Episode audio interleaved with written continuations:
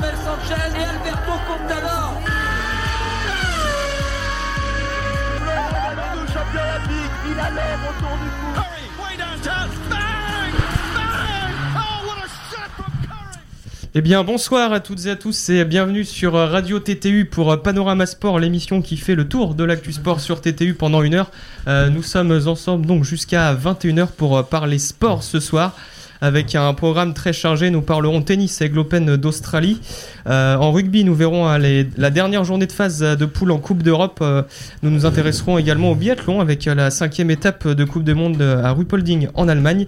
Nous reviendrons bien sûr, comme d'habitude, sur euh, la N B A avec les résultats de la nuit et euh, les programmes euh, pour la nuit à venir. La suite et la fin euh, de l'édition deux mille vingt du Dakar. Et puis euh, Valou nous parlera de Formule E pour euh, finir cette émission. Euh, il est temps pour moi de vous Vous présenter qui euh, bien est, sont avec nous ce soir. On va commencer euh, par Evan. Bonsoir Evan. Bonsoir Fabien, bonsoir à tous. Maxime est là également, bonsoir Maxime. Bonsoir Fabien, bonjour à tous. euh, Vivien bien sûr est là également, bonsoir. Bonsoir à tous et puis bonsoir Fabien pour ta première en tant que présentateur et sur oui. Panorama Sport. Et oui, c'est la première, c'est la première également pour euh, notre technicien du soir Manuel Magrez. Bonsoir à tous. Magrez, que vous pouvez retrouver également dans trois cent soixante sur T T U et puis en compagnie Manu nous avons euh, Mathieu Faury euh, qui est là bien sûr. Bonsoir Mathieu. Salut les gars, je serai là pour quatre quatre deux et j'assiste à l'émission euh, en première loge pour l'instant. Et bien également euh, du côté de la régie, Valou est également là. Bonsoir Valou. Bonsoir Fabien, bonsoir à tous. Alors oui, ce soir j'ai laissé ma place, c'est un petit jeune là ce soir. Place aux jeunes, effectivement. Euh, on va commencer du coup avec euh, Vivien. Euh, puisque eh bien, nous allons euh, revenir sur euh, la première partie de l'émission avec euh, le tennis et euh, l'Open d'Australie dont nous avions parlé la semaine dernière avec des, des conditions euh, climatiques euh, très, euh, eh bien, euh, très dures euh, liées bien sûr à, à, aux incendies qui frappent actuellement l'Australie. Donc euh, Vivien, on va revenir un petit peu sur les, les résultats du, du premier tour notamment. Oui, alors très rapidement, dans l'ensemble, il n'y a pas vraiment eu de grosses surprises, hormis peut-être Sharapova qui donc a été éliminée dès le premier tour chez les chez les femmes.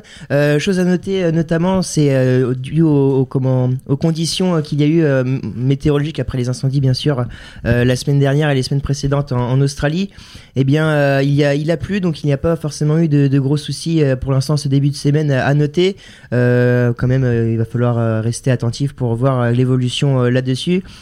Mais euh, voilà, en termes de résultats, Gaël Monfils euh, s'est tranquillement imposé euh, aujourd'hui. Euh, il me semble que Joe Tsonga n'a, n'a pas euh, été... Euh... Voilà, c'est ça. Il a abandonné, il menait un sept zéro. Après, euh, il était mené deux sept à un et il a dû abandonner, euh, comme a dit euh, Evan. Et euh, donc voilà, j'ai les scores en tête. Euh, Quentin Alice, qui était euh, qualifié pour, euh, pour euh, l'Open d'Australie, a perdu contre Krajinovic.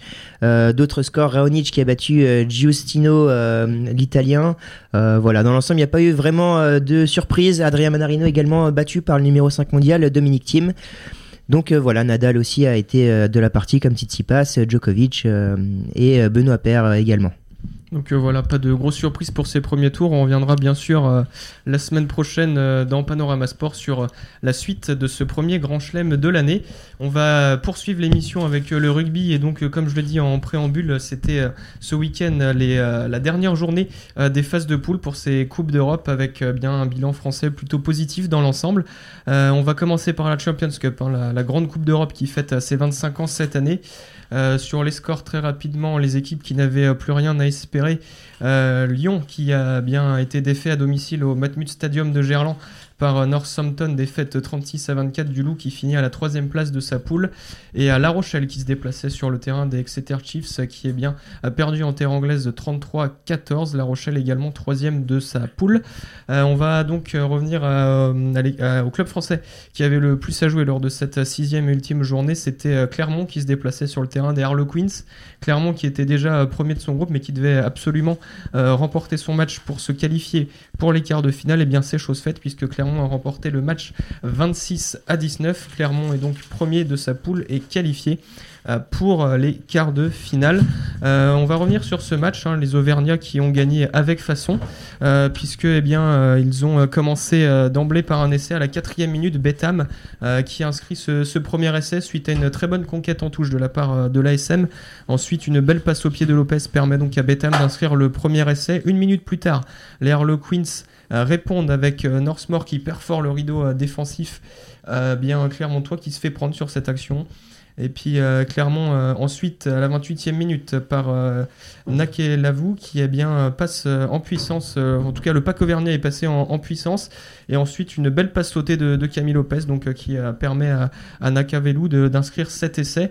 Euh, Dambrant à la trente et unième permet... Euh, Alors le Harlequins de rester dans le match, là aussi une, une bonne conquête en touche et puis une démonstration euh, sur le maul qui suit, euh, vraiment un maul rapide et, et hyper puissant physiquement qui eh bien, ont permis euh, aux Harlequins euh, de marquer cet essai. Et puis euh, ensuite euh, les Harlequins sont également euh, bien continués en seconde période avec euh, l'essai de Héron, une euh, balle au pied euh, frappée sur la ligne des cinquante qui eh bien, arrive à l'entrée des vingt-deux mètres clermontois. Camille Lopez, l'ouvreur qui devait récupérer ce ballon, eh bien, euh, n'a pas su euh, le prendre comme il le fallait. Il a attendu que le rebond, euh, que le ballon euh, tape par terre et fasse ce rebond. Il a été pris justement. Et c'est donc Héron qui inscrit euh, le dernier essai de ce match. Mais Clermont remporte quand même la partie. Un bon match de l'A S M hein. euh, samedi. Euh, dans la technique, c'était euh, plutôt bon, hormis cette erreur de, de Camille Lopez. Et puis euh, Morgan Parra au pied hein, qui est toujours là, seize points de passé. Et euh, donc un, un duel physique remporté par, par Clermont, euh, notamment sur les mauls et les mêlées. Euh, on a eu quand même cinq dernières minutes euh, stressantes. Hein, les Clermontois, eh bien, comme je l'ai dit, ont fait pas mal d'erreurs dans les, dans les, dernières, euh, dans les derniers instants. Donc, euh, ce qui aurait pu coûter la victoire et donc la qualification aux Clermontois. Mais euh, ça n'a pas été le cas. Un, un très bon match euh, de la part de, de l'A S M sur le terrain des Harlequins. C'est toujours, euh, toujours compliqué d'aller euh, gagner là-bas. Euh, ensuite, dans la poule suivante, le Racing quatre-vingt-douze, qui était déjà qualifié, et, euh, est allé euh, défier les Saracens sur leur terrain. Euh, courte défaite vingt-sept vingt-quatre des Racingmen qui finissent premier de leur poule et qui sont qualifiés. Mais euh, Vivien, on a appris aujourd'hui une euh, info, euh, une euh, info très importante pour euh, les Saracens. Oui, c'est tombé ce week-end. On savait euh, les Saracens qui étaient euh, sous le coup, euh, sous le joug en tout cas de, de suspension euh, possible, puisqu'ils euh, dépassaient le salary cap euh, nécessaire en première chip, en première division euh, anglaise. Et bien la meilleure équipe euh, anglaise euh, en rugby, championne d'Europe, on le rappelle, et d'Angleterre en titre, et bien a été reléguée euh, ce week-end euh, à la fin de, enfin a été reléguée. Et euh, sera donc euh, en deuxième division la saison prochaine. C'est ce qu'a annoncé en tout cas euh, la, le championnat anglais de Première Chip. Euh, en, en cause donc un dépassement du plafond salarial qui fait que les Saracens eh bien, euh, quitteront euh, à l'issue de la saison euh, les, l'élite euh, du rugby européen. D'accord, donc une info effectivement très importante dans le, dans le paysage européen du rugby. Et ensuite, eh bien, le dernier club français euh, qui jouait, euh, c'était euh, pardon, Toulouse, euh, dimanche, qui recevait Gloucester-Ernest-Vallon. Victoire bonifiée de la part des Toulousains, euh, trente-cinq à quatorze. Le Stade Toulousain finit également premier de sa poule et qualifié pour le tour suivant, les quarts de finale. Euh, là aussi un match agréable à voir, hein, vingt et un quatorze à, à la mi-temps après deux essais d'Entamac notamment à la vingt et unième et à la trente-quatrième pour le Stade Toulousain. Et euh, Marchand et Baille à la cinquante-deuxième et à la soixante-deuxième permettent aux Toulousains de rester euh, devant. Il euh, y a eu euh, pas mal d'imprécisions euh, de la part du, du Stade Toulousain pendant ce match. Euh, ça les a empêchés de marquer encore plus de points. Et eh bien, si euh, les Toulousains avaient marqué euh, plus de points, ils auraient pu euh, recevoir le quart de finale, puisque euh, ce sont euh, les équipes qui ont le plus de points à l'issue des, à l'issue des phases de poule euh, qui eh bien, euh, reçoivent, donc qui ont un avantage certain pour les quarts de finale. Donc euh, voilà un bilan euh, plutôt positif, hein, comme je l'ai dit, pour euh, les clubs français dans de cette phase de poule de Champions Cup. On notera donc trois clubs qualifiés, l'A S Clermont, le Racing quatre-vingt-douze et le Stade Toulousain. Euh, Lyon et La Rochelle sont donc éliminés. Euh, les euh, affiches pour euh, les quarts de finale ont été euh, tirées. Euh, donc euh, du coup, ça sera les trois, quatre et cinq avril. Donc euh, on a le temps euh, d'ici là euh, bien pour euh, les clubs. Euh, ça sera donc euh, le premier match... L'A S Clermont recevra le Racing quatre-vingt-douze, donc un match cent pour cent français. Toulouse recevra le Ulster. Donc euh, voilà pour euh, les clubs français, donc euh, toujours en lice dans cette Coupe d'Europe. Et on jouait aussi euh, le Challenge Cup ce week-end. Hein, comme d'habitude, on fait un, un petit détour par euh, la petite sœur de, de cette euh, Coupe d'Europe euh, avec un rapide euh, point sur les scores euh, lors de cette euh, dernière journée également pour le challenge européen. Le Castro Olympique qui se déplaçait sur le terrain de Worcester a remporté son match trente-trois à vingt-sept. Le Castro Olympique finit premier de sa poule et qualifié pour les quarts de finale. Euh, victoire également pour le Racing Club Toulonnais sur euh, Bayonne. Euh, un match cent pour cent français Euh, donc victoire des euh, Toulonnais cinquante à six euh, à Mayol. Euh, Toulon là aussi premier de sa poule est qualifié. L'Aveyron Bayonnais finit lui troisième de cette poule deux. Euh, Bordeaux-Bègles se déplaçait sur le terrain des Wasps. Victoire euh, de l'U B B vingt-sept zéro. L'U B B première de sa poule est qualifiée. Et puis euh, Agen qui se déplaçait sur le terrain d'Édimbourg dans la même poule. Défaite trente-six zéro de la part d'Agen qui est donc quatrième avec zéro point. Ils sont donc Agen deux points dans cette poule. Donc euh, voilà un bilan euh, très très mitigé, euh, même catastrophique pour euh, Agen donc, dans cette Coupe d'Europe. Un autre duel cent pour cent français, c'était Brive qui recevait le Stade français. Victoire des Brivistes trente-trois à vingt-neuf. Brive deuxième de sa poule et le Stade français quatrième donc n'accède pas au quart de finale. Et puis euh, le dernier match c'était Pau qui recevait Leicester. Victoire vingt-quatre à dix-sept pour la section paloise qui finit deuxième de sa poule et qui n'est donc pas qualifiée. Euh, là aussi le programme pour les quarts de finale, trois, quatre et cinq avril prochain.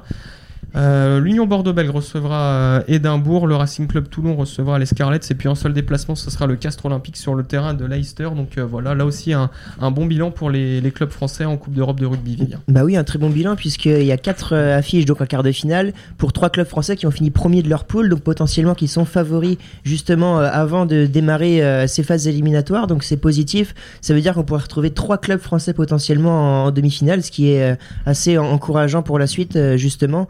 Euh, on voit Castres qui jouera contre Leicester. Je ne sais pas si, donc euh, j'imagine que c'est un club anglais. Ça doit être le deuxième club de Leicester après le, le Leinster, euh, j'imagine. Euh, on a également euh, donc euh, Toulon qui jouera contre les Scarlets et euh, Bordeaux à domicile contre Édimbourg. Donc ça nous promet euh, des, des beaux matchs et on espère que les Français euh, sortiront euh, vainqueurs de ces confrontations. Ouais, effectivement, comme tu l'as dit, il y a un bon bilan euh, de la part des clubs français. Donc pour ces phases de poule de oui. Et donc ces matchs on, se joueront au mois d'avril également. Ouais, alors le, le trois, le quatre et le cinq avril, donc sur trois jours. Euh, pour rappel, les finales des Coupes d'Europe se dérouleront à Marseille en fin de saison. Donc euh, voilà. Au Vélodrome. Au Vélodrome, ouais, ouais, ouais. ouais. Donc euh, voilà, pourquoi pas voir euh, si euh, Toulon, par exemple, en Challenge Cup arrive jusqu'à la finale, on pourra avoir une belle ambiance euh, avec euh, les supporters toulonnais qui seront là. Et puis euh, voilà, donc un, un bon bilan pour les clubs français à l'issue de cette phase de poule de Coupe d'Europe. On va donc clôturer cette page rugby. On va poursuivre avec euh, le biathlon. C'était euh, bien cette semaine, en tout cas la semaine dernière, la cinquième étape de la Coupe du Monde à Ruhpolding en Allemagne. Avec euh, là aussi euh, un excellent bilan pour les Français. On avait commencé jeudi avec euh, le dix kilomètres hommes et euh, le doublé français. Martin Fourcade et Quentin Fillon-Maillet finissent respectivement premier et deuxième de cette course avec un dix sur dix au tir. Euh, un très beau euh, classement pour les autres Français en lice. Simon Desthieux finit cinquième, Fabien Claude sixième, Émilien Jacquelin douzième et Antonin Guigonnat treizième. Donc euh, les Français ont, ont parfaitement, euh, sont parfaitement rentrés dans cette manche de Coupe du Monde. Euh, dimanche, nous avions euh, la poursuite hommes avec là aussi euh, Martin Fourcade et Quentin Fillon-Maillet aux euh, deux premières places. Martin Fourcade qui fait euh, vingt sur vingt au tir, Quentin Fillon-Maillet dix-neuf sur vingt dans des euh, conditions euh, terribles avec euh, d'énormes chutes de neige euh, en Allemagne. Euh, là aussi un bon classement pour les autres Français. Simon Desthieux finit quatrième, Émilien Jacquelin sixième, Antonin Guigonnat huitième et Fabien Claude quinzième. Et euh, ensuite euh, l'apothéose euh, samedi euh, avec le relais homme. Et là aussi les Français se sont euh, imposés avec euh, donc euh, le relais composé d'Émilien Jacquelin, de Martin Fourcade, de Simon Desthieux et de Quentin Fillon-Maillet. Malgré les six pioches, eh bien, il remporte le relais devant la Norvège et l'Autriche. Donc euh, là, un très bon, euh, un très bon week-end pour les Français euh, dans cette euh, cinquième manche de, de Coupe du Monde. Et euh, ouais, en effet, les Français qui, ont, qui se sont vachement améliorés par rapport au début de saison, parce qu'un début de saison euh, assez compliqué, et même les années précédentes, bon, à part Martin Fourcade qui était euh, très bon au tir, je pense que les Français ont, ont, ont bien progressé euh, à l'entraînement, et du coup, euh, ça se traduit bah, par des, des performances comme on a pu le voir.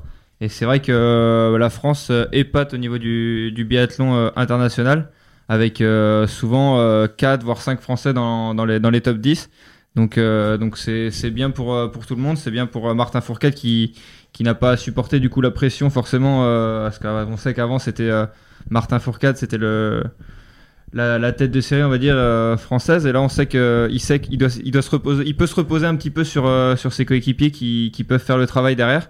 Donc, euh, donc même pour les, pour les relais, euh, c'est, c'est de bon augure pour la suite. Ouais, effectivement, quand tu, comme tu le disais, euh, les, euh, les biathlètes français qui eh bien, euh, sont pas cachés par Martin Fourcade, mais occupent forcément le second plan, puisque Martin Fourcade n'est pas tellement, ils sont, c'est vrai, beaucoup plus, beaucoup plus réguliers cette saison, en tout cas sur les cinq premières manches, que les, que les saisons dernières, et ça se confirme au classement général de la Coupe du Monde, puisque ce sont trois Français qui sont aux trois premières places. Martin Fourcade est premier, Quentin Fillon-Maillet deuxième et Simon Desthieux troisième. Pour rappel, euh, les frères Beu, les Norvégiens, n'étaient pas sur cette manche de Coupe du Monde, puisqu'ils préparent euh, les championnats du monde qui auront lieu dans deux semaines ou dix jours.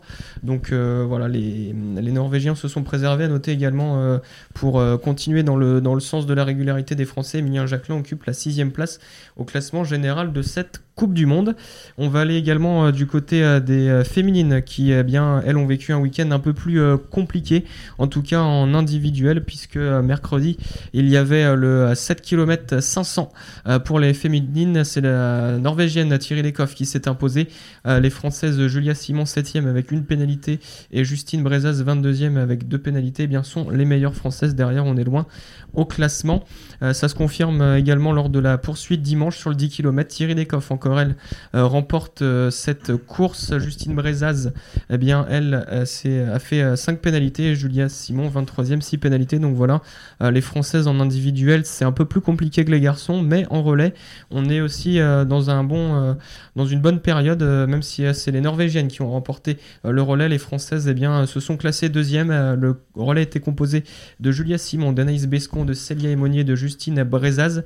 Euh, malgré euh, une pioche en moins que les Norvégiennes, les Françaises ont donc été battues euh, sur les skis par euh, le relais euh, emmené par Tiril Eckhoff du côté norvégien. Donc euh, les Françaises, voilà, c'est un petit peu plus euh, compliqué. Justi- euh, Justine Braisaz, oui, et Julia Simon euh, sont vraiment euh, plus fortes que les autres, et derrière il y a un petit trou. Donc euh, lors des relais, euh, elles arrivent à souvent faire des podiums, mais c'est vrai qu'au niveau de l'individuel, c'est un peu plus euh, compliqué pour... Euh, Pour les filles. Au classement général de la Coupe du Monde, la Norvégienne a profité de ce week-end prolifique pour creuser l'écart avec Dorothée Aviror, puisque Tiril Eckhoff est première avec cinq cent un points, Dorothée Aviror, l'italienne, deuxième avec quatre cent cinquante-neuf points, et puis le classement est complété, est complété par Anna Ödeberg, la suédoise, troisième.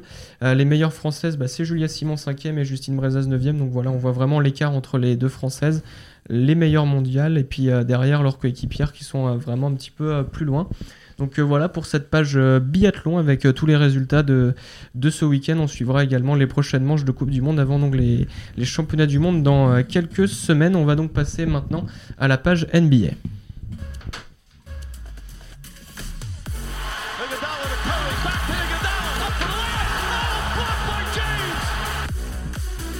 Mountain Miles.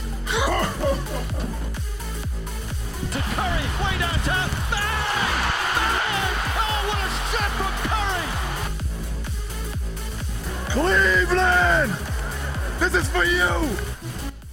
Et voilà donc euh, Vivian, on va revenir sur euh, cette nuit N B A avec euh, les résultats des, des matchs de cette nuit. Et ouais, une nuit exceptionnelle puisqu'on fêtait le Martin Luther King Day cette nuit en N B A. Euh, c'est une journée pour rendre hommage aux États-Unis à Martin Luther King, euh, donc euh, avec sa date d'anniversaire qui est le vingt janvier deux mille vingt. Donc chaque année, c'est une des dates clés de la saison régulière en N B A puisqu'il y avait quatorze matchs hier soir euh, à, qui, qui se jouaient, donc euh, vingt-huit des trente équipes de N B A sur les parquets. On a eu une, une très très belle nuit avec beaucoup beaucoup de, de, de beaux matchs, euh, des rebondissements de partout. Euh, Evan, est-ce que tu veux euh, faire les, les résultats ou je, je peux les donner sinon ? Non, non, c'est bon, je vais les faire. Ok, on va alors... faire les, les points sur les quatorze matchs du coup. Euh, oui, alors euh, la, la soirée a commencé par un Washington-Détroit euh, avec une belle victoire de Washington cent six à cent. Euh, les Hawks et les Raptors se sont affrontés avec une victoire des Raptors euh, cent vingt-deux à cent dix-sept. Les Philadelphia soixante-sixers s'imposent avec un très gros Ben Simmons cent dix-sept à cent onze contre Brooklyn. Euh, Miami s'impose d'un point face aux Sacramento Kings, Sacramento Kings pardon, cent quatorze à cent treize. Cleveland perd à New York quatre-vingt-six à cent six. Euh, Milwaukee bat les Bulls cent onze à quatre-vingt-dix-huit. Houston euh, bat, euh, perd contre Oklahoma cent sept à cent douze. Euh, Memphis euh, perd euh, contre les Pelicans cent vingt-six à cent seize. Euh, les Charlotte Hornets s'inclinent face au Orlando Magic quatre-vingt-trois à cent six. Euh, Boston explose les Lakers cent trente-neuf à cent sept. Euh, Minnesota, Minnesota s'incline de peu face à Denver cent à cent sept. Euh, Utah continue sa belle série en gagnant cent dix-huit à quatre-vingt-huit face aux Indiana Pacers. Les Spurs s'imposent de très peu face aux Phoenix Suns cent vingt à cent dix-huit. Et pour finir, Portland s'impose face à Golden State cent vingt-neuf à cent vingt-quatre. Et oui, Portland avec notamment euh, une performance exceptionnelle de Damien Lillard de cette nuit, puisqu'il a battu de nombreux records. Euh, son record en carrière, de sa franchise et du Martin Luther King Day en inscrivant soixante et un points à dix-sept sur trente-sept au shoot, dont à onze sur vingt à trois points, ce qui est assez euh, incroyable. En plus de ça, dix rebonds et sept passes. Donc euh, Damien Lillard qui a donc contribué à la victoire euh, de, de peu. Finalement de Portland contre Golden State, qui est l'une des pires équipes de la Ligue cette saison. Euh, en dehors donc de la déculottée du Cel- des Celtics contre les Lakers au T D Garden cent trente-neuf à cent sept, j'avais trois débats à parler avec vous, Evan et, et Maxime, du coup, à commencer par les Pels. Les Pels qui se sont imposés cette nuit sur le parquet des, des Memphis Grizzlies assez euh, largement. Alors un match intéressant puisqu'elle opposait deux équipes qui sont en forme actuellement en, en N B A. Euh, du côté des Pels, euh, on a eu un, un très très beau match, notamment de Brandon Ingram comme d'habitude. Euh, voilà, c'est de bonne augure, j'imagine, avant le retour de Zion euh, jeudi, Evan. Bah c'est de très bon augure, euh, tu disais retour mais c'est presque début pour Zion qui a jamais joué en N B A pour l'instant. Oui, c'est vrai. Euh, mais en fait je trouve que ce match était intéressant parce qu'on a deux équipes qui sont sur une, bonne, qui sont sur une phase ascendante, mais peut-être que là on a vu euh, la, la différence entre les rosters des deux équipes, où selon moi le, le roster des Pelicans c'est plus, plus fourni que celui des Grizzlies, où celui des Grizzlies est peut-être encore trop jeune pour... pour des joueurs comme J J Redick, ou est-ce que Jrue Holiday est revenu de blessure ou ouais, Jrue Holiday ah, oui. mais trente-six points hier, donc, euh, ouais, il, donc il est bien revenu. revenu mais euh... Et même la montée en puissance de Lonzo Ball, des joueurs comme ça, il y a une alchimie qui est en train de se créer, qui est, qui est très intéressante du côté des Pels.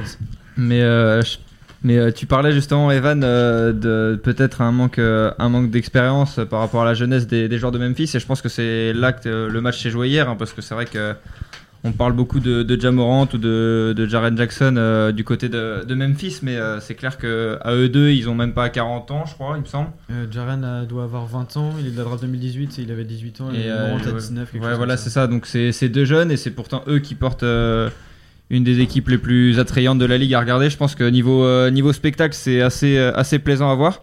Après, je pense que hier, euh, New Orleans a montré qu'ils étaient, ils étaient un petit peu supérieurs. Bon, c'est sûr qu'avec des joueurs comme Jrue Holiday, Brandon Ingram, euh, ils n'ont pas trop de soucis à se faire offensivement. Et, euh, et du coup, même Jrue Holiday a, a su bien défendre face à, face à Ja Morant. Et, euh, et donc, c'est, c'est, là que ça, c'est là que ça s'est joué, euh, je pense, hier soir. Mais en, mais en tout cas, c'est, c'est intéressant de voir, euh, de voir des équipes comme ça euh, montrer un petit peu que, que tout est possible, et, euh, et pourquoi pas les voir euh, jouer les, les playoffs euh, à l'Ouest euh, en fin de saison. Ouais, puisqu'on le sait, il euh, y a donc euh, huit places qualificatives euh, à l'Ouest et sept déjà plus ou moins euh, préétablies, euh, allant de, des Lakers premiers euh, à O K C septième. Après, il y a donc à peu près euh, un mouchoir, euh, plusieurs équipes qui se retrouvent dans un mouchoir de poche, dont Memphis qui est actuellement huitième avec vingt victoires pour vingt-trois défaites. Et les Pels, eux, euh, sont remontés douzième cette nuit, mais ne sont pas si loin que ça, à environ trois matchs à peu près. Donc euh, voilà, on sait que ces équipes-là euh, jouent actuellement une, une place pour euh, les playoffs en, en fin de saison. D'autant plus que là, va falloir chercher des victoires, parce que justement, tu parlais tout à l'heure, Vivien, de, de Lillard qui faisait un gros match, et, euh, mm. et c'est souvent dans ces, dans ces périodes-là, à partir de ce moment-là jusqu'à la fin de saison, où Lillard commence à vraiment faire des grosses performances qui, qui permettent aux, aux Blazers de remonter au classement, et c'est vrai qu'ils sont, euh, bah, ils sont justement à une seule victoire de... Même s'ils ont des, des matchs en plus de jouer par rapport à Memphis, mais ils sont quand même pas loin, de, pas loin, des, pas loin des Grizzlies, et donc euh, va falloir euh, continuer sur, sur cette lancée pour, euh, pour espérer euh, jouer les playoffs en fin de saison. On a vu, donc on voit de très belles équipes dans ce mouchoir de poche, donc comme Memphis et les Pels dont on vous parlait qui tournent bien en ce moment. On parle aussi de San Antonio et de, des Suns qui, qui ont quand même une belle équipe, même si San Antonio est en, en sous-régime depuis le début de saison. euh, Portland, comme tu le disais, Maxime, et puis il y a également Sacramento qui est une équipe assez jeune et assez talentueuse. Alors quelle est votre équipe favorite à l'heure actuelle, selon vous, qui pourrait se qualifier pour les playoffs, qui pourrait avoir cette place? Tu on parlait poses, des Pels notamment. Une question, on ne sera pas objectif, je pense, parce non. que d'autant plus qu'il y a les Spurs pour Evan et les Blazers pour moi, mais euh, je pense, je pense qu'on va se dire ces, ces équipes-là. Enfin, personnellement, moi, je dirais les Blazers parce que je sais, euh, je sais le talent de, de Lillard et comment il peut porter une équipe. Et, euh, et je pense que là, ils, ils en sont pas loin. Et puis avec le, le match qu'il a encore proposé hier, je pense que clairement, euh, les, les Blazers ont, ont leur place, euh, même au vu de l'effectif, euh, en, en play-off. Après, ça va, je pense que ça va jouer de toute façon avec les, avec les Spurs. Je pense que Memphis va, va lâcher après le All-Star break. Et, euh, et je pense que ça va jouer entre, entre les Blazers et les Spurs. Mais attention, parce qu'au K C, c'est pas sûr non plus. Euh, on parle d'un, d'un éclatement de la, du roster avec les, la fin du, de, la, de la trade deadline. Là, en ce moment, euh, y a certains joueurs qui sont pas sûrs de rester. Donc ça pourrait peut-être tout chambouler aussi dans, dans une équipe comme euh, O K C. Donc à voir, euh, à voir comment ça se passe jusqu'à la trade deadline. Et après, on pourra voir un petit peu... Euh, être un petit peu plus euh, fixé sur euh, ce qui va se passer. Du coup, Maxime, avec les Blazers, tu retournes pas ta veste ? Très drôle, ça va bien. on, on sait pourquoi t'es, t'es présentateur aujourd'hui. L'humour, avant tout. L'humour, avant ça, tout, et toujours. La bonne humeur. La bonne humeur d'Evan également pour son pronostic. Bah, comme Maxime l'a dit, il n'y a pas vraiment de surprise. C'est-à-dire que je vais parier sur les Spurs. Mais euh, je pense que, comme il l'a dit, euh, les Blazers vont vraiment être en compétition parce que euh, la fin d'année, la deuxième moitié, euh, après le All-Star Game, souvent ils commencent à préchauffer vraiment sérieusement pour les playoffs. Bon, là, cette année, ils vont préchauffer pour essayer d'aller en playoffs. Mais euh, moi, je ferai très attention, on vient d'en parler, mais aux Pelicans, parce que si Zion est le, est le monstre annoncé, il peut vraiment faire très mal et revenir très très vite dans la conversation avec Memphis, San Antonio et, et Portland. C'est ça. Quel, quel présentateur, euh, Fabien, magnifique relance. Euh... Bon appétit, Vivien, au passage. Ah oui, je mange actuellement un kebab en live, bon... Quelle, euh, quelle sauce ? C'est leur euh, sauce euh, algérienne. D'accord, sauce algérienne, très, très bon voilà. choix. C'est très bon choix, voilà. Maxime, tu parlais d'O K C, justement, qui est septième actuellement. C'est Top Chef dans le studio de T T U, là.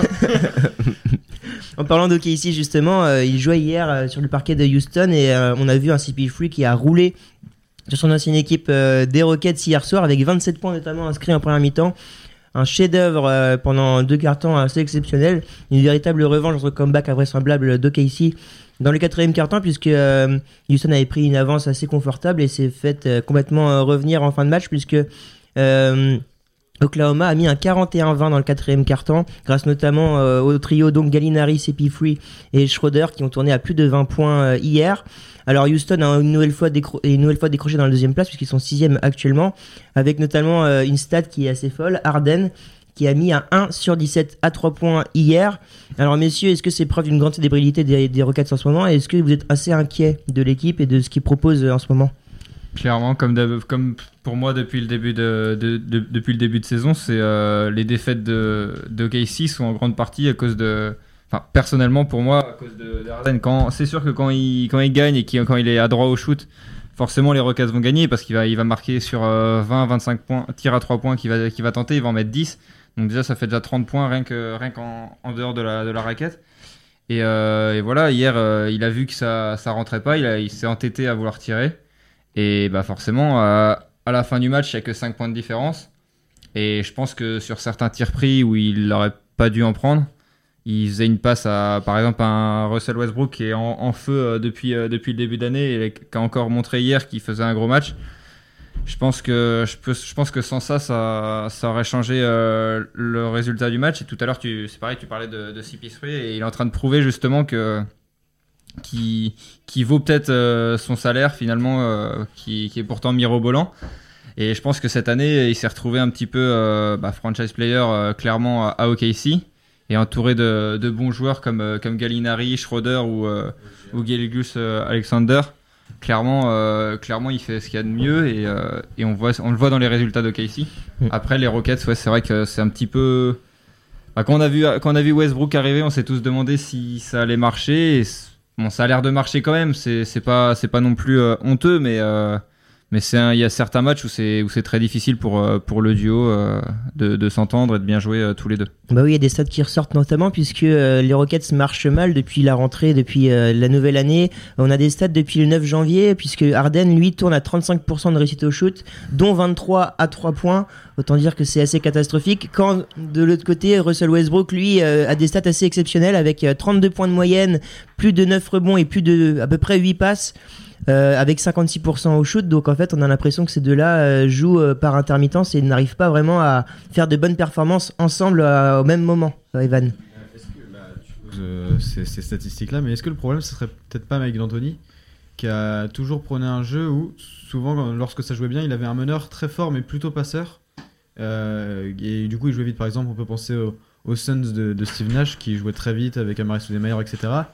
Et là il a deux joueurs qui ont besoin de beaucoup de ballons euh, en main pour exister. L'année dernière, James Harden et Russell Westbrook, c'était les deux joueurs qui avaient le plus le ballon en main. Et euh, le jeu, du coup, il est un peu phagocyté par, par ces deux joueurs comme Harden et, Et comme Westbrook, euh, au début de l'année, c'était beaucoup Harden. Phagocyté. C'est pas, c'est pas Fabien qui l'a dit pour une fois, ouais, ce genre de mots. Je pense que là, au Scrabble, c'est dans les trente-quatre trente-cinq points à peu près, hein, je pense, euh, du côté de, de Evan. Et euh, le fait que Harden, hier soir, s'entête à prendre dix-sept tirs à trois points, alors que la raquette, euh, euh, vu qu'Adam s'est blessé au bout de trois minutes, la raquette, c'était Muscala. Euh, pas driver, c'est presque un crime. Il euh, y, y avait Dor aussi, un joueur qui s'appelle Dor, je sais pas euh, qui c'est, mais euh... Oli, j'espère. Non, bah, on peut se poser la question vu la performance qu'il a fait hier soir, c'était assez catastrophique dans la raquette. Mais c'est vrai qu'en dehors, peut-être Noël qui fait, qui, qui est très très bon, et Steven Adams qui a raté beaucoup de matchs. C'est vrai qu'en dehors de ça, euh, ça manque de joueurs dans la raquette des, des, des, de, d'Oklahoma. Bah oui, mais ce que je comprends pas, c'est que dans les, bah, on a tous vu cette euh, fameuse séquence euh, en fin de match. La dernière euh, possession euh, de re- des Rockets, ouais. Il ah, faut qu'on en parle de, du fait qu'Arden, euh, bon, pour ceux qui n'ont pas vu l'action, on va essayer de vous la décrire le, le mieux possible. C'est-à-dire qu'Arden remonte la balle, euh, il fait un kick dans le corner et euh, pour P J Tucker. Westbrook presque vole la balle dans les mains de P J Tucker pour euh, faire un slalom dans, dans la défense de dans la défense d'O K C pour se retrouver à trois points bien défendu par Muscala et envoyer une nouvelle brique. Donc euh, cette action, je trouve, elle est un peu représentative du, du match euh, des, des Rockets en général, c'est-à-dire un Westbrook avec beaucoup d'envie mais, mais brouillon et un, et un Harden un peu inconsistant et, et insignifiant hier soir. Et juste pour revenir sur ce que disait Evan tout à l'heure, c'est vrai que c'est deux joueurs qui aiment avoir le ballon et en plus de ça, c'est deux joueurs euh, qui, font, qui prennent rarement les bonnes décisions en fin de match. C'est vrai que euh, la, la, dernière, euh, la dernière possession, euh, ça, ça témoigne de cette... Euh, de ce manque de, de je sais pas, de, peut-être d'intelligence euh, de jeu euh, en, fin, en fin de match, mais, euh, mais c'est sûr que louper des, enfin, rater des, des actions comme ça, euh, quand, quand tu peux aller chercher un, un succès ou au moins une prolongation, je pense que, que c'est, ça arrive trop souvent à, à Houston et, euh, et je pense que ça, ça peut leur, leur poser des problèmes en play-off quand ils vont, euh, quand ils vont finir six septième de, de conférence. Ça, va être, ça risque d'être problématique pour eux. En tout cas, Houston qui s'était installé donc euh, entre la deuxième et la cinquième place à, à l'Ouest, voit revenir son adversaire d'hier soir O K C à quelques seulement quelques euh, quelques okay. victoires. Euh, donc voilà, O K C qui commence à titiller Houston qui est en, en mauvaise euh, passe euh, en ce moment. Alors voilà, j'avais un dernier euh, débat à faire avec vous, messieurs. C'est sur le jazz justement qui déroule en ce moment. J'aime pas trop cette musique, moi, je peux vous avouer.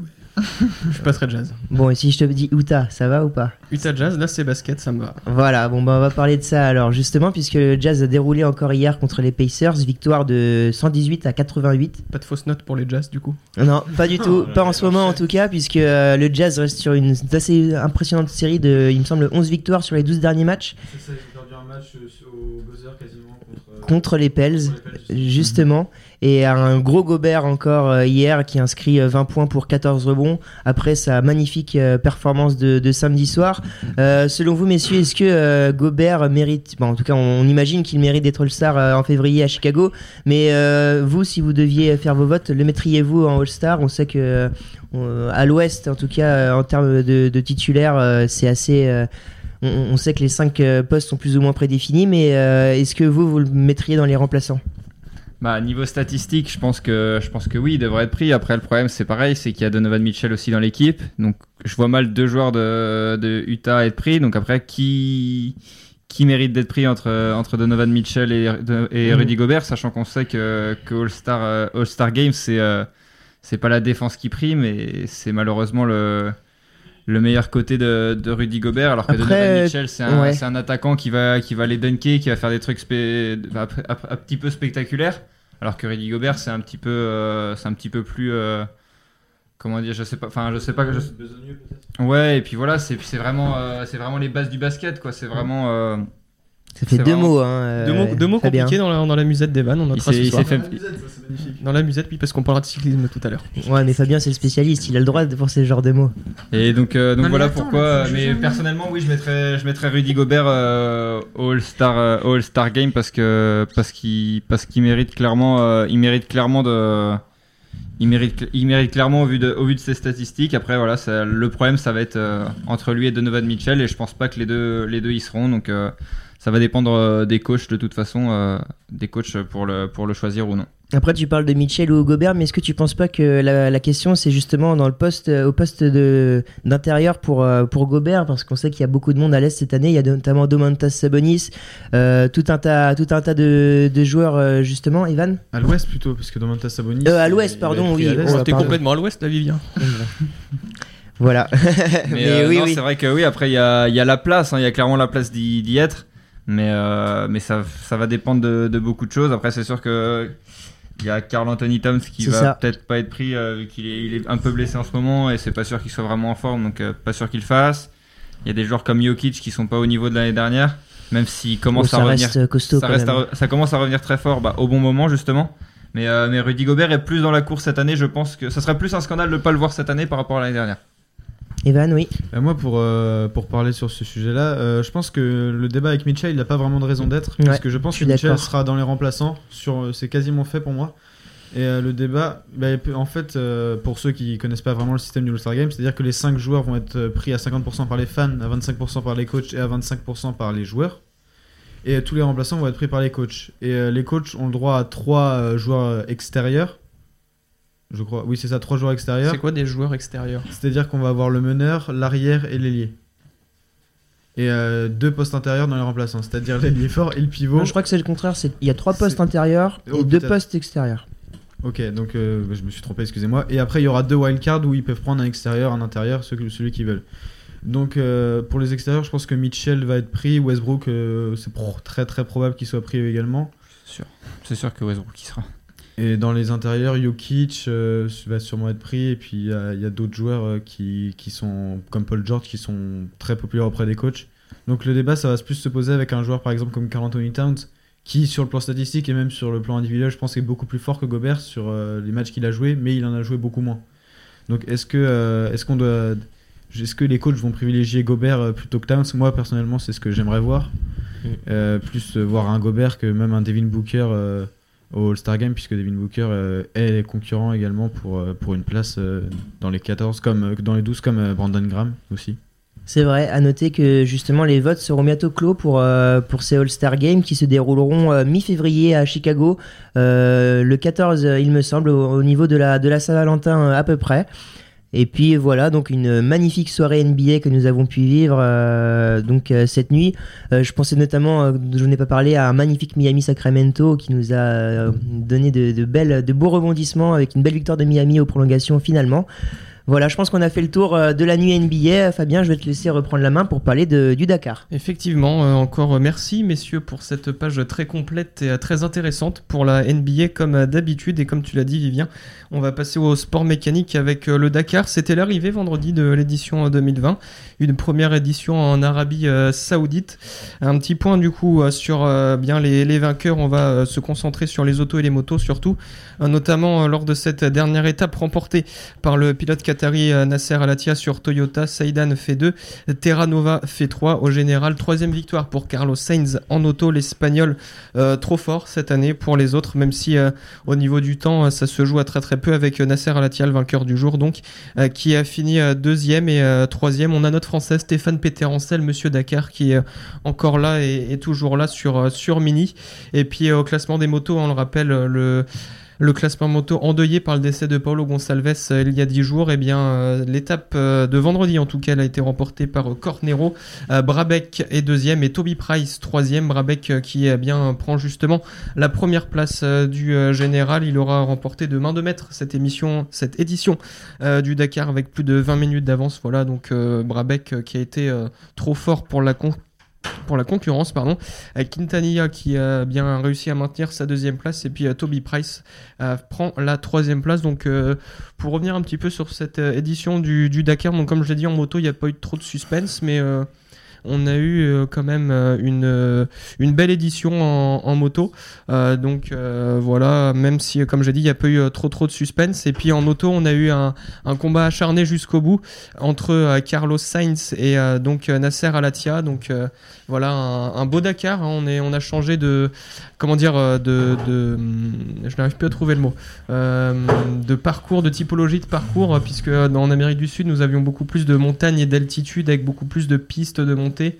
Euh, là, on est vraiment retourné aux sources du Dakar avec plus de sable, de dunes, de pistes et euh, bah, également plus de, de navigation. On a changé de profil. Effect, voilà, profil. Merci à Vivien, toujours là pour nous plus aider. Le, le couteau suisse de Radio T T U à Vivien. Qui elle... Pourtant, je suis breton. Oh, et le ça, beau blanc. Bon. Et ça, c'est bon. Ça, il est pour moi, non, le non, blanc. Non, là. Non, Manu, tu l'as ou quoi? Elle est pas mal, elle est pas mal.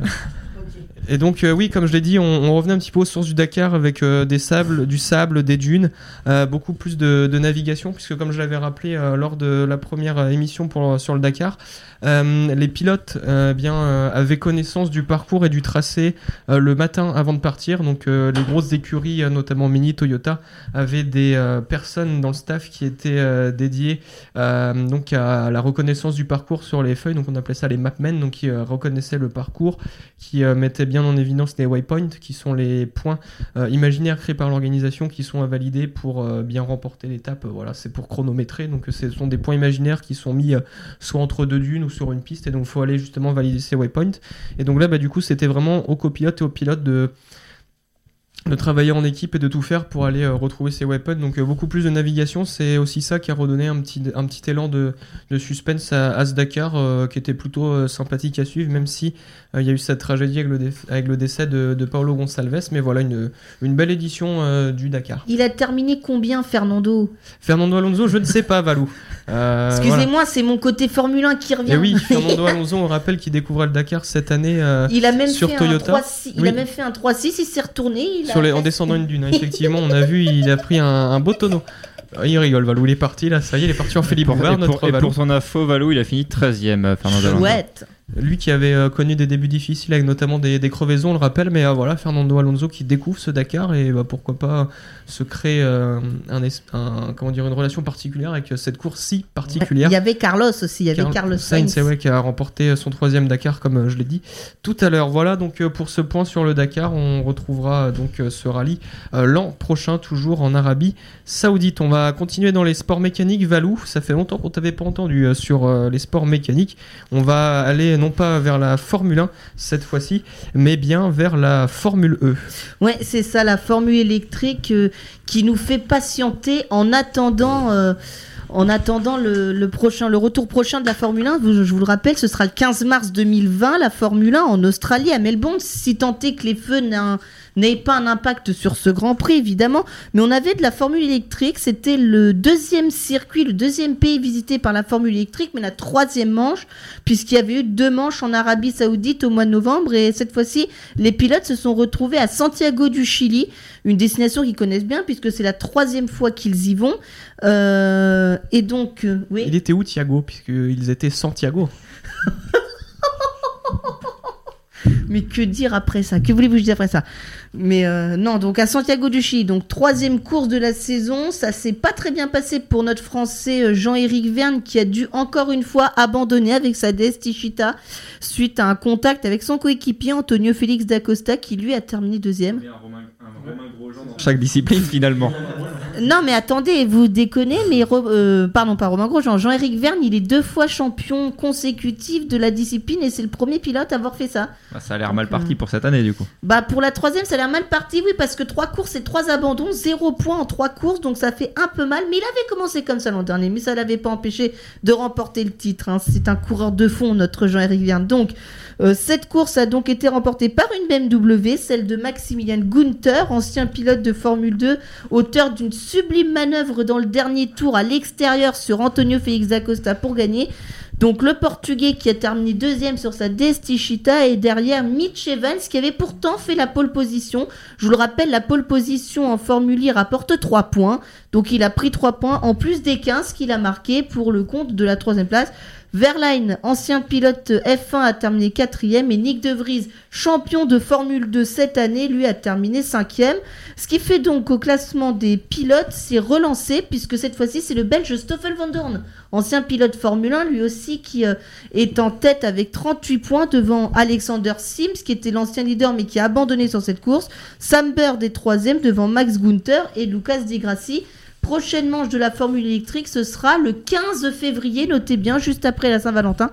Ce sera à Mexico. Di Grassi, c'était pas un ancien euh, Aussi, pilote En fait, il n'y a que des anciens pilotes de Formule un ou des gens qui se reconvertissent. Ne me demandez pas pourquoi. Vous avez aussi Brendan Hartley, ancien pilote Toro Rosso. Euh, vous en avez euh, un paquet, voilà. Eh bien, merci beaucoup, Valou, pour ce point complet sur la Formule un. On te retrouvera bien dans les semaines suivantes pour suivre la Formule un. Et puis le retour de la Formule un, c'est quand, Valou ? Le quinze mars le... à six heures dix. Mettez bien vos réveils, Grand Prix d'Australie. Sauf s'il est annulé à cause des feux, s'il y en a encore, mais j'espère pas. Bien sûr, on bah, sait pas. Bah merci beaucoup Valou, en tout cas on va finir cette émission, il nous reste un petit quart d'heure sur T T U avec vous, avec euh, eh bien, le plus euh, important euh, je pense pour moi ce week-end, c'était euh, la, rep- la reprise de la saison sur route de cyclisme. Ça faisait euh, longtemps que l'on attendait ça, même si pendant euh, l'hiver on a pu se consoler avec des très belles manches de, de cyclocross, notamment celle de Namur, et euh, bah, Maxime, la reprise comme d'habitude en Australie avec euh, le Tour euh, Down Under.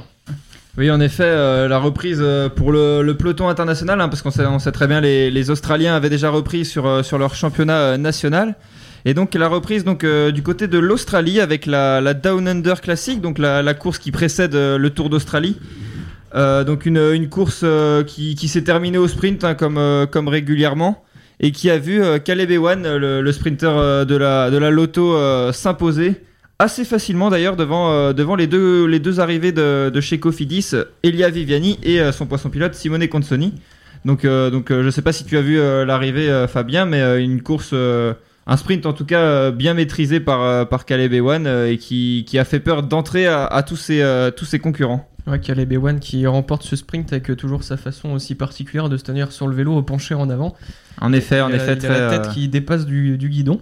Et euh, bah, on notera encore toujours la très bonne tactique de la Cofidis pendant les sprints, hein, qui font deux euh, et trois, mais bon, bah, ils gagneront jamais. Hein. Ah, bien sûr, euh, ils gagneront jamais, sauf à la Tropicale Amissa Bongo, bien évidemment.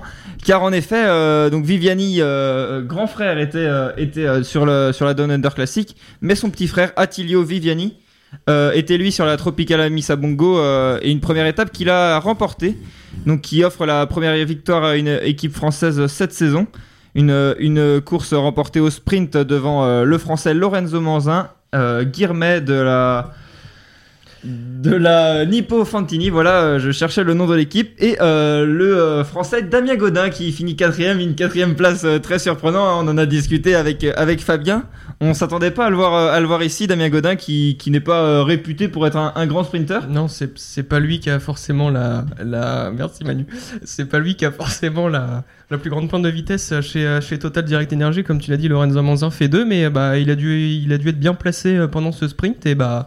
c'est vrai que c'est un rouleur de, de qualité, hein, quand même, Damien Godin. Tout à il fait. A quand même fait des, des places sur Paris-Roubaix. Il a remporté le Trobroléon en deux mille dix-sept avec l'équipe de l'Armée de Terre. Mais euh, voilà, un, un sprint. Bah, là aussi, euh, Total Direct Energy qui fait un tir groupé mais qui gagne pas. Et c'est vrai que Total Direct Energy, ils aiment bien cette euh, Tropicale Amissa Bongo. Mm-hmm. On avait vu euh, Brian Coquard notamment remporter des étapes. Johan Jen. Johan Jen. En effet, on en rigole parce que c'est vrai que Johan Jen, c'est un petit peu la, la spécialité euh, avec le, la Tropicale Amissa Bongo. On l'a, on l'a souvent vu euh, remporter des, des étapes euh, du côté euh, de l'Afrique. Et on a, on a Fabien qui, qui en rigole justement. Et, euh, et donc voilà. Et donc ce, la deuxième étape avait lieu euh, ce matin. Et, et donc c'est, euh, c'est comment euh, Fabien, vas-tu t'en, vas-tu t'en remettre? Fabien ne va pas s'en remettre. C'est un abandon de notre présentateur phare. Et donc, euh, donc voilà, moi je vais revenir sur la deuxième étape avec une victoire de Tef Satsion, donc un Érythréen euh, qui, qui gagne euh, au sprint dans un, dans un petit groupe euh, de dix-huit. Et donc euh, en même temps que cette, euh, cette victoire d'étape, il s'empare du, des commandes du général. Euh, et donc euh, sur cette étape, euh, Youssef Reguigui euh, a fini deuxième devant euh, Mouloubran et Emmanuel Morin euh, qui pour sa deuxième année... Euh... Sa deuxième année professionnelle, pardon, euh, se classe quatrième et donc euh, s'empare de la cinquième place au général et qui est donc euh, le premier français euh, actuellement sur, euh, sur les routes de la Tropicale Amissa Bongo. Et donc enfin euh, pour, euh, pour parler euh, World Tour, on va, on va parler donc du Tour d'Australie. Et donc le Tour d'Australie qui, qui, se, qui, qui débutait cette nuit euh, donc, euh, donc avec la première étape. Et une première, une première étape remportée par, euh, par Sam Bennett, euh, l'Irlandais qui, qui, qui, a, qui vient d'arriver donc, euh, sous, sous ses nouvelles couleurs de, de la Deceuninck Quickstep. Et donc une, une très belle victoire devant, euh, devant Philipsen et son ancien coéquipier Basca. Euh, Viviani et Greppel qui étaient euh, pourtant les, les grands favoris, hein, on va dire, de, de, cette, de cette première étape, qui finissent quatrième et cinquième. Et euh, le premier français est donc Marc Sarrault, le, le, le sprinter de la, de la formation euh, F D J, qui, euh, qui, qui vient chercher un, un top dix pour son, euh, pour son début de saison, donc euh, très intéressant. Et donc, euh, donc pour en revenir à Caleb Ewan tout à l'heure, quand on, on disait qu'il avait gagné la, la, la course de reprise, finit un petit peu plus loin, lui, euh, dans, le, dans le top dix, certes, mais euh, qui n'a pas pu euh, trouver la, la brèche pour, euh, pour aller euh, jouer la, la victoire. Merci Maxime pour euh, ce point. Donc euh, sur le, la reprise, en tout cas pour le World Tour, on a appris également en début de semaine, euh, c'était hier, euh, donc euh, l'Organiaso, l'organisateur de Paris-Roubaix, a révélé les équipes partantes, donc euh, comme d'habitude les équipes euh, World Tour. Et pour les équipes invitées, euh, nous aurons les deux équipes euh, françaises, Arkea Samsic et B M B euh, Vital Concept. Et également hein, une très bonne nouvelle, parce que nous avons... On va pas réussir à finir. Nous aurons euh, l'équipe de Mathieu Van Der Poel, l'équipe donc, qui a fusionné euh, avec Katouche, se... ah, ouais, donc Alpecin, euh... Alpecin, Corondon, Circus, ouais, Véranda, Williams. Bah, bref, il y a tous les, il y a tous les sponsors sur cette équipe. Donc on aura euh, du beau monde sur Paris-Roubaix, Wout Van Aert, Philippe Gilbert et donc euh, Mathieu Van Der Poel. Mais une nouvelle un peu plus triste que l'on a appris euh, ce week-end, Vivien, avec euh, la blessure de Brian Cocard à, à l'entraînement. Euh, c'était à Calpe en Espagne avec justement l'équipe B M B Vital Concept. Bah oui, c'est ça. En parlant de, de cette équipe, le, donc son, euh, son, sa star, enfin euh, son sprinter star, ouais. son sprinter star de l'équipe qui a donc été touché et qui a donc euh, dû euh, renoncer aux six jours de Berlin du vingt-trois au vingt-neuf janvier prochain. Donc euh, un petit coup dur pour ce début de saison pour Brian Cocard, qui avait déjà vécu plusieurs blessures, notamment une fracture à l'omoplate en deux mille seize puis en deux mille dix-huit. Voilà, ça ne devrait pas euh, le, le comment l'éloigner des euh, du cyclisme euh, très très longtemps. Il devrait bientôt revenir. Il, a, il est au repos actuellement, repos forcé après cette chute, mais il devrait revenir prochainement et ça ne devrait pas remettre en cause la suite de sa saison. Effectivement, donc euh, merci Vivien pour ce point euh, sur euh, donc euh, malheureusement la, la blessure donc de, de Brian Cocard euh, à l'entraînement, mais euh, voilà donc un point euh, sur euh, la reprise de la saison cycliste avec euh, à suivre notamment nous aurons euh, dès le mois de mars la première course euh, à étapes en France avec Paris-Nice. La Paris-Nice, course au soleil. Euh, déjà euh, il va y avoir euh, ça va commencer le, progr- le calendrier français va, va débuter avec euh, le G P La Marseillaise hein, d'ici d'ici quelques quelques jours, quelques semaines peut-être. Et donc, euh, donc voilà, et là la suite, euh, la suite du Tour d'Australie euh, qui, qui va se poursuivre hein, tout de même euh, avec, euh, avec un, un, beau, un beau plateau euh, comme, euh, comme on en a l'habitude en, en début de saison. Et donc, euh, donc on va, on va suivre, euh, suivre ça avec attention et on, on fera un petit, un petit résumé chaque semaine bien évidemment euh, des courses euh, qui se sont déroulées. Et donc, euh, donc c'est vrai, donc le, le, le calendrier français n'a toujours pas débuté, mais euh, d'ici quelques semaines, ça devrait arriver. Voilà, merci Maxime. Effectivement, nous suivrons euh, avec passion euh, cette saison euh, cycliste World Tour. Euh, cette, justement, cette reprise de la saison cycliste World Tour marque la fin de cette euh, émission de Panorama Sport sur Radio euh, T T U à, vingt et une, à vingt heures cinquante-deux, si je ne me trompe pas. Euh, donc, euh, bien voilà, merci euh, donc, d'avoir participé à cette émission. Evan, Valou, Euh, Maxime, Vivien et puis euh, Manuel euh, qui était à la technique euh, pour euh, sa première. Merci Manu qui manie aussi bien les appareils photo que les consoles de mixage apparemment. Donc euh, voilà. Pas tellement, hein, mais bon. Merci euh, pour le. On n'arrivera pas à finir cette émission, c'est pas possible. Donc euh, bah voilà, merci donc à toutes et à tous de nous avoir euh, suivis pour cette euh, heure de sport, mais euh, ne bougez pas, surtout ne bougez pas, puisque tout de suite c'est euh, quatre quatre deux, vingt et une heures, vingt-trois heures avec l'équipe habituelle, euh, Milan, Mathieu Faury, euh, Vivien sera là, Maxime également, euh, Louis sera là aussi. Donc euh, voilà, un gros gros programme avec euh, deux matchs à suivre, hein, Vivien. Ah oui, très beau cro- programme puisqu'il y aura de la Première Ligue ce soir avec notamment Arsenal-Chelsea commenté euh, par... Euh... nos chroniqueurs. Il y aura également euh, Lille-Lyon en quart de finale de Coupe de la Ligue, euh, il me semble. C'est bien ça. Demi-finale, demi-finale. Demi-finale. demi-finale. Ah, ça veut dire que on va voir les. On est dans les trois derniers matchs de l'histoire de la Coupe de la Ligue, malheureusement. Euh, malheureusement, bon, malheureusement, je sais pas si c'est le bon terme, mais ah, en ça tout fait cas, des titres dans le palmarès de Strasbourg, donc on va dire malheureusement. C'est voilà. Vrai. Donc euh, bien en tout cas, voilà un très très beau programme qui vous attend dans, dans quelques instants sur euh, Radio T T U. Si malheureusement vous nous rejoignez que maintenant et que vous avez euh, raté eh bien euh, l'émission, n'oubliez pas les podcasts euh, sont euh, disponibles sur le site internet de euh, la radio radio t t u point f r. Le le temps pour moi de vous laisser vous reposer. On prend un petit, un petit verre de coca, un petit café, et puis on se remet tranquillement en place pour suivre la fin de l'émission euh, de, euh, de Panorama Sport et pour euh, donc retrouver euh, bien, vos chroniqueurs habituels pour quatre quatre deux avec un très très beau programme. Merci à tous et à tous de nous avoir suivis. Très bonne soirée sur T T U. Chez Samuel Sanchez et Alberto Contador. Le championnat de la Ligue, il a l'air autour du coup.